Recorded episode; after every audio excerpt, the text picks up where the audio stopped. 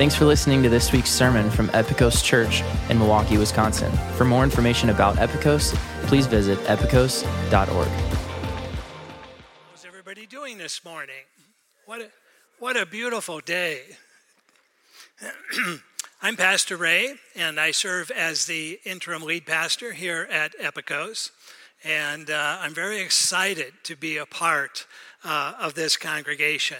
We're currently studying through the book of Colossians, uh, as Pastor Tommy already mentioned, uh, which is Paul's letter to the church in Colossae, and we'll be in the third chapter this morning. But before we get started, I just need to ask since I was here a couple weeks ago uh, talking about Thanksgiving, how was your Thanksgiving? Thumbs up? Ah, some of you knew what I was going to ask. Thumbs down? I don't see any. I hope there aren't any thumbs down. I, I, imagine some of you joined the rush uh, of shopping to get the best deals you could uh, on the day after Thanksgiving. Or perhaps you got up on, at dawn to go online and take advantage of uh, no waiting lines, no shopping carts, no masses of people, and still get the deals that you wanted. I remember the days when people would line up in front of stores at midnight on Thanksgiving Day because the stores wouldn't open until six o'clock in the morning, and they would stand out all night trying to get the best bargain they possibly could. I know for a lot of people, the days following Thanksgiving are a time of setting up decorations to begin the celebration of, Chris, of Easter. I'm sorry, of Christmas. For some people, seasons are moving too fast. For some people, that season seems to get a little bit longer each year with people starting before Thanksgiving. I think maybe some of that started during COVID because people were just looking for something to celebrate and they couldn't wait to get started on Christmas. Well, for Kay and I, uh, the decorating began the day after Thanksgiving, as it usually does as we dug through all the closets in the house and storage in the garage to get the decorations out. It was a time, once again, of realizing how much junk, oh, uh, precious memories, uh, we have accumulated just over the past year. It's even sadder that during this last year we got half a dumpster and filled it with a lot of those precious memories, but we still have way too much stuff. But we eventually gathered what we needed and began the process of setting up the tree, uh, a little Christmas village that I've accumulated pieces from over the years, and begin our own celebration. We all know it's easier to acquire new things, especially at Christmas, than to repurpose or throw away old things. So our garages, our attics, our closets, and even basements become filled with things we just can't seem to part with, but often get, away, get in the way of things that we want to add to our home. You know, that could be true in our personal lives as well. it's easier to acquire new habits than it is to quit old habits, especially those that we've had for a long time even if it's something that is harmful to us personally. And that can create an emotional and even a spiritual crisis in our lives as we try to balance those things out. The Apostle Paul understood that. He was, by profession, a persecutor of those who followed Jesus after his death and resurrection.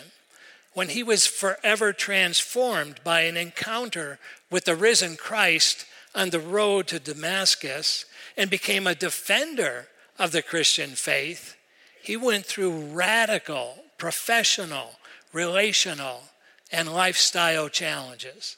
I don't think most of us can even imagine the kinds of challenges that he faced in those areas. when he wrote his letter to the believers in the city of Colossae, who themselves experienced radical life changes when they accepted the gospel and, and committed their lives to follow Christ. He addressed the issues all new and growing believers face. I'm sure they're true for us today. The challenges included lifestyle, personal habits, and behaviors that were ingrained in their everyday lives that would be difficult to change. But it also involved establishing some new behaviors that will enable them to grow in their faith and in their relationships with other believers and in their testimony to those that they want to lead to Christ. Let's begin by reading our passage in verses 3 to 5 of Colossians chapter 3. Paul writes, Put to death, therefore, whatever is earthly in you sexual immorality, impurity, passion, evil desire, covetousness, which is idolatry, because on account of these the wrath of God is coming. In these you too once walked when you were living in them. But now you must put them all away anger, wrath, malice, slander, and obscene talk from your mouth. Do not lie to one another, seeing that you've put off the old self with its practices and have put on the new self, which is being renewed in knowledge after the image of its creator. Here there is neither Greek nor Jew, circumcised nor uncircumcised, barbarian, Scythian, slave, free, but Christ is all and in all. Paul's premise is this when Christ is your life, or should we say, when Christ is your new life, you will need to put to, get, put to death sinful desires, to put away spiritual behavior, and to put on the new life. Now, today we'll fo- focus on the first two putting to death sinful desires and putting away sinful behavior. Next week, the focus will be putting on the new self in the name of Jesus Christ. Now, you can see that these are action statements that Paul is telling these believers in Colossae to take. Um, it's not a dialogue or simply philosophical thinking. And it's also important to understand that these three commands are not sequential. It's not put to death, then put away, and then put on. But they're active, simultaneous things that we need to do and apply to our lives. They couldn't pick and choose which they wanted to do, and neither can we. It's kind of like driving a car. There are three basic things that are essential to driving the steering wheel, the gas pedal, and the brake. You can't get into a car and decide, I'm just going to use the gas pedal today. Although, as you look around, you kind of get the idea that's what some people are thinking. Nor can you decide to use the steering wheel and the gas pedal and forget about the brakes. That'll also lead to disaster. But I think you get the picture. As believers growing in Christ, we need to focus on all three of Paul's commands. Let's begin by taking a look at the first two. First of all, put to death sinful desires. Now remember that these verses are a continuation of what Paul says in verses 1 to 4 that we looked at last week. Let's go back for a moment so we can see the context or the preface, if you will. Verse 1 Therefore, having been raised in Christ, and now seeking the things that are above, where Christ is seated at the right hand of God. Now, why is this preface so important?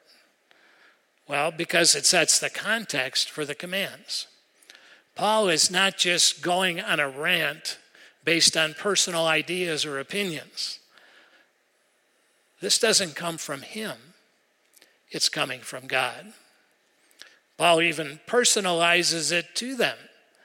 If then you have been raised with Christ, set your minds on things that are above, Christ seated at the right hand of God.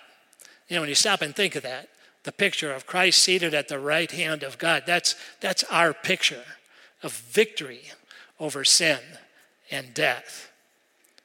And not on things that are on earth. Verse 3 If you have died and your life is hidden with Christ in God.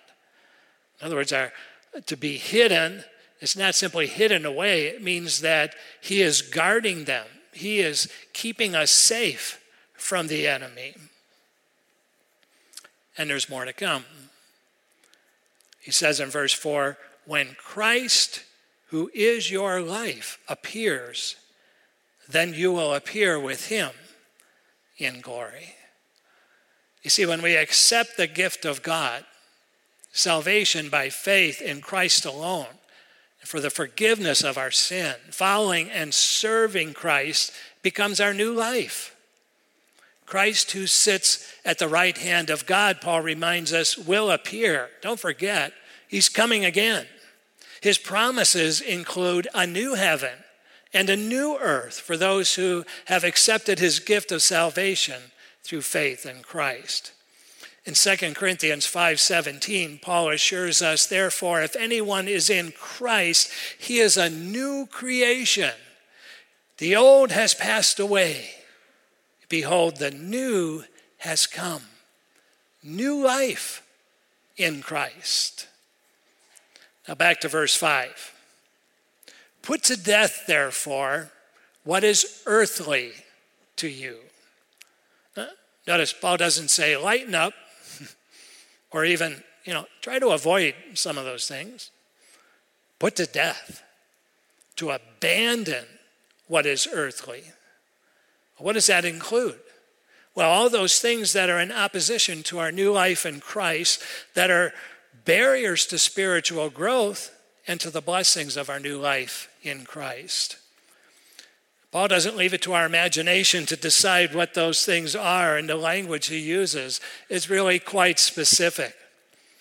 The first, found in verses 5 to 7, is directed towards sexual immorality, while the second list, verses 8 to 11, deals with sins related to anger in some fashion or another. Both were prevalent in the church in Colossae, and both are actions that will be barriers to our personal spiritual growth and destroy unity within the body of Christ. Sexual immorality is the umbrella term under which Paul lists more specific categories of sinfulness. He uses the word impurity. Impurity is the contamination of character through immoral behavior. He uses the word passion. And in this context, refers to unbridled evil desire of any kind. And lust, uncontrolled, unbridled sexual urges and behavior. See, sin begins with the idea of illicit gratification, which is presented in our minds as temptation. And if that temptation isn't at once halted or put to death, but allowed to grow and is acted upon, it becomes lust. So, what starts out as a simple uh, temptation grows into a powerful force in our lives. Evil desire, which leads to lust. Covetousness, Paul says, which is idolatry. It's, it's unchecked hunger for physical pleasure, which is the breeding ground for more specific evil desires. And in all of this, we have to remember something. Hebrews 4:15, which says, For we do not have a high priest who is unable to sympathize with our weaknesses, but one who in every respect has been tempted as we are, yet without sin. Can Jesus relate to what we're going through in our lives, especially in our world as it is today? Yes, he can, because he faced the same kinds of temptations. Author and scholar N.T. Wright reminds us to put something to death, you must cut off its lines of supply. It's futile and self deceiving to bemoan one's inability to resist the last stage of a temptation when the earlier stages have gone by unnoticed or perhaps even eagerly welcomed.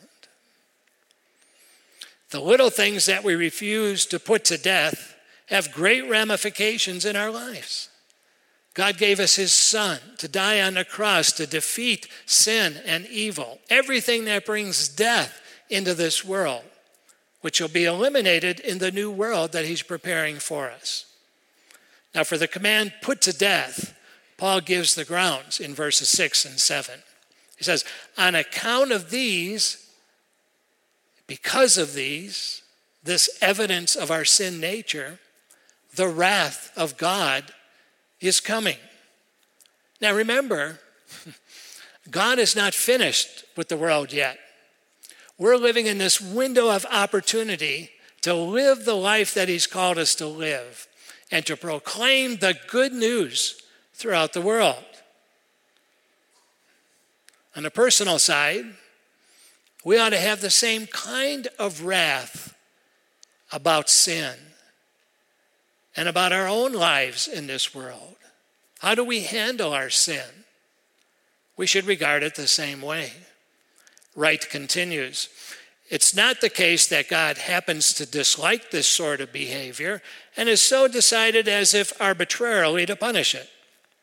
On the contrary, the wrath of God, it hardly needs saying, is not a malicious or capricious anger, but the necessary reaction of true holiness, justice, and goodness to wickedness, exploitation, and evil of every kind. God hasn't changed his mind about sin. God's holiness will not allow the acceptance of sinful behavior as normal. And in verse 7, he says, In these you too once walked or lived, when you were living in them, under the old nature, separated from God. Paul addresses this at length as well in his letter to the church in Ephesus chapter 4, verse 17. He says, So I tell you this and insist on it in the Lord, that you must no longer live as the Gentiles do, in the futility of their thinking. They are darkened in their understanding and separated from the life of God because of the ignorance that is in them due to the hardening of their hearts. Having lost all sensitivity, they have given themselves over to sensuality so as to indulge in every kind of impurity, and they are full of greed.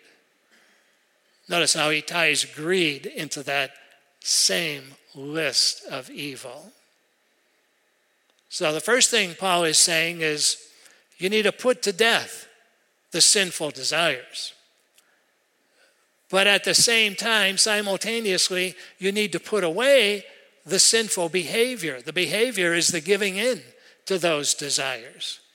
And for the command put away, Paul uses two different participles in verses 9 and 10 that, that serve as grounds for the command. Having put off the old man. That's the assumption. When we give our lives to Christ, when we receive uh, new life in Him, the forgiveness of sins, we've put off the old man. And having put on the new man, that's the, the other reality of making Christ our Savior, of accepting that gift of free life. The two go hand in hand. It's not just one or the other, which gives the result of having put on a new man. They are now then being renewed in knowledge according to the image of the Creator. And they're part of the one new people of God where there is no Greek or Jew, circumcision or uncircumcision, barbarian, Scythian, slave, or free, but Christ is all and in all. We'll come back to that in a moment.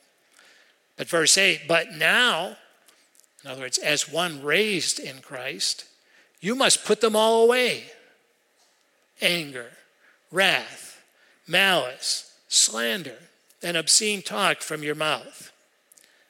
Get rid of them. And most of these are tied in one way or another to anger. Anger is emotion that's fueled by hatred, which leads to all kinds of behavior. Wrath is rage, it's unbridled anger. Maybe you'll think of the Marvel action character, the Hulk, the unbridled anger that emerges from him. Or malice. Malice is evil intended to cause hurt. It's what I do to someone else because I want to hurt them. Slander, accuse with evil intent, obscene talk from your mouth, filthy language that contaminates your thought life. I don't know. I don't know about you, but sometimes when I'm standing in line someplace, listening to people around me talk, I sometimes wonder why do people talk like that? Why do people act like that? How is it that people think like that? See, they're living according to the old nature. I mean, in some ways, it's fair to say they don't know any better because they've not experienced what that new life in Christ can be all about. Stop and think how much does our media influence how we think, how we talk, and even how we behave? More than we'd like to admit, I'm afraid. Paul adds another imperative in verse 9 Do not lie to one another, seeing that you have put off the old self having been raised with Christ, with its practices, and have put on the new self, which is being renewed in knowledge after the image of its creator. See, Paul makes the basis of that clear. Lies and deceitfulness are components of the old self, how we lived before we received God's grace and forgiveness. But now we've put on the new self our new life in Christ, they need to be eliminated, like any of the other sins that he's already outlined. In any relationship, lies and deceitfulness destroy trust in ways that cause even more damage. Sins of anger and deceitfulness have destroyed many churches throughout the years and shattered the image of Christ in communities around the world. Paul also reminds us that renewal, in terms of spiritual growth, is a process. And he reveals to believers the truth that we find in his word, which is designed to conform us to the image of our Creator God. That image was destroyed in the Garden of Eden when man sinned against God. But now, through the atonement of Jesus Christ, by our submission to the Word and the filling of the Holy Spirit, we are being renewed in knowledge, which conforms us to His image as the holy, righteous, and loving God, who we can call our Father. In the next verse, Paul makes it clear that when it comes to God's grace and forgiveness, there are no barriers based on our background, especially our religious background. Here there is not Greek and Jew, circumcised and uncircumcised, barbarian, Scythian, slave, free, but Christ is all and in all. Here in the new life, there are no longer the distinctions that existed in the past distinctions of ethnicity. In their time, there were the Greeks who believed in many gods, and the Jews who were God's elect, his chosen people. Distinctions of religious background. He refers to the circumcised and the uncircumcised. In other words, a practicing Jew or a Gentile. Distinctions of language. A barbarian was anyone who did not speak the Greek language. Isn't that interesting? If you didn't speak Greek in those days, you were a barbarian. or culture. He refers to Scythia, which is in North Asia, where there existed extreme examples of really barbarian uh, behavior. Or our status, economic status, social status, slave or free, slaves because of race, color, class distinction, history, or overall economics, economic status. None of those are barriers that keep us from receiving the grace of God. that keeps us from sharing with them the good news. Your heritage or whatever distinctions that the world may assign to you is not a barrier to receiving the grace of God through Jesus Christ. Because as Paul says in verse 11, Christ is all and in all. It's fair to say we all have different issues and struggles, often based on our background, our, our family that we grew up with. But they can't become our excuse for failing to live our new life in Christ.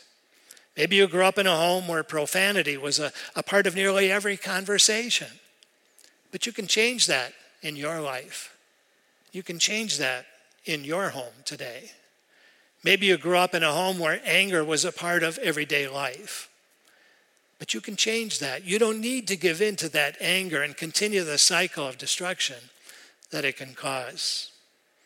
Once again, Wright comments the ancient world, just like the modern, was an elaborate network of prejudice, suspicion, and arrogance, so ingrained as to be thought natural and normal. They are ultimately a denial of the creation of humankind in the image of God. Doesn't this sound like our world today? So, how much will we allow the world to dictate how we think, act, or even feel? We need to be conscious of where our belief and our lifestyles come from. That's why it's so important for us to be in God's Word on a daily basis and to be together with other believers on a regular basis. So, to summarize, Paul tells us that we must first put to death our sinful desires. Secondly, we must put away our sinful behavior. And next week, he'll add to that put on the new self. One final quote from Wright. He says Paul sets a clear standard for the church, both ancient and modern.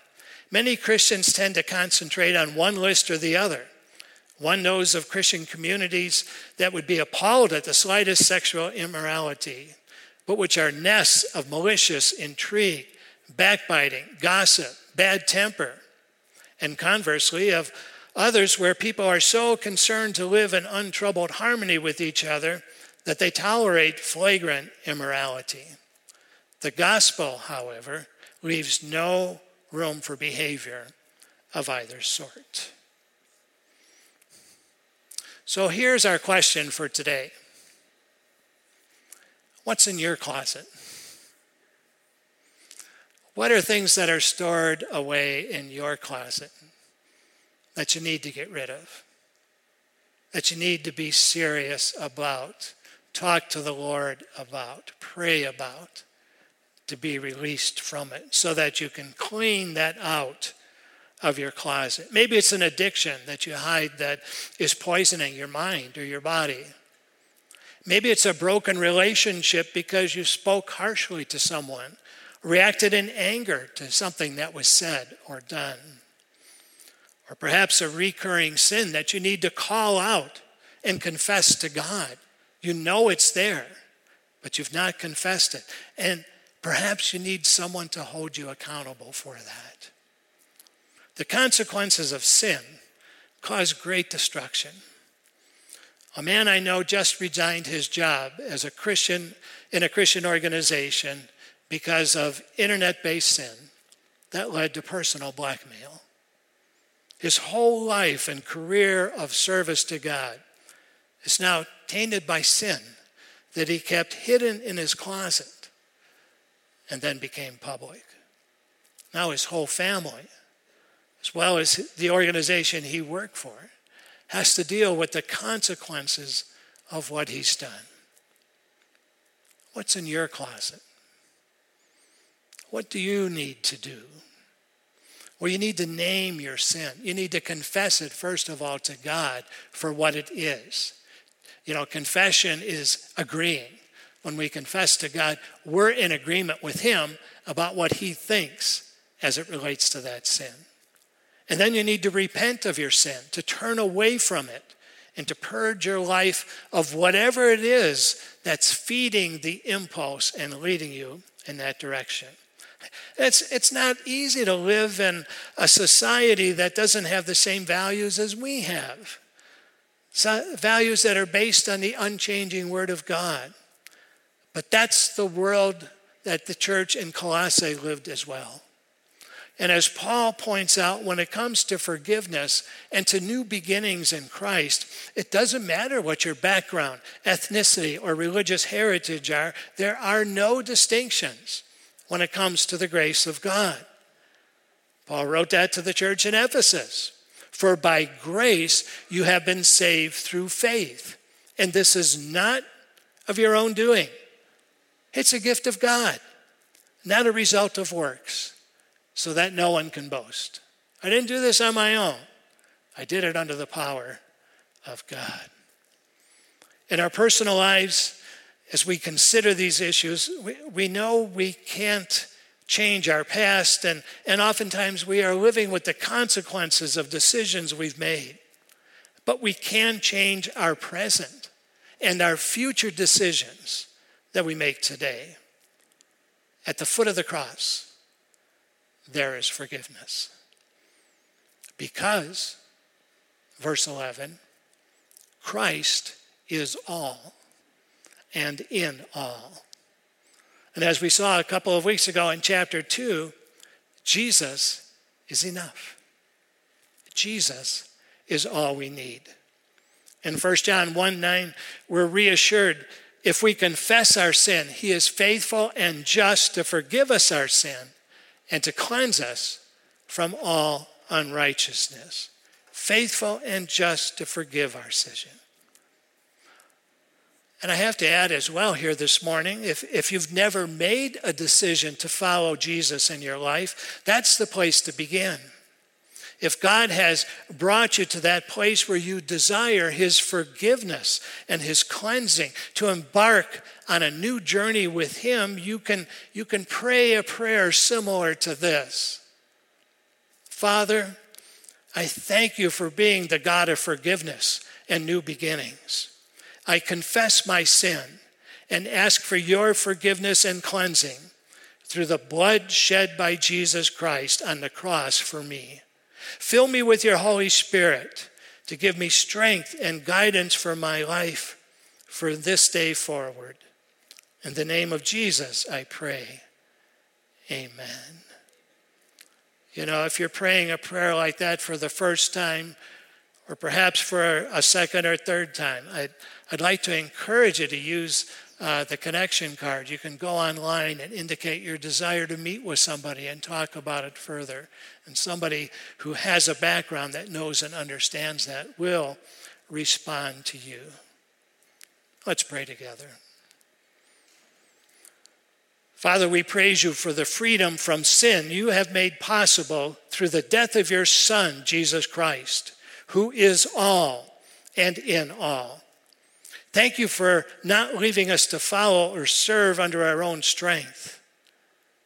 But you have provided your Holy Spirit to indwell us, to strengthen us, to alert us to sin, and to bring us to the foot of the cross where we can be forgiven and set free. And Lord, I pray that many would do that today, to be set free by your power, to be filled with your Holy Spirit, and to live victorious in their lives. In Jesus' name.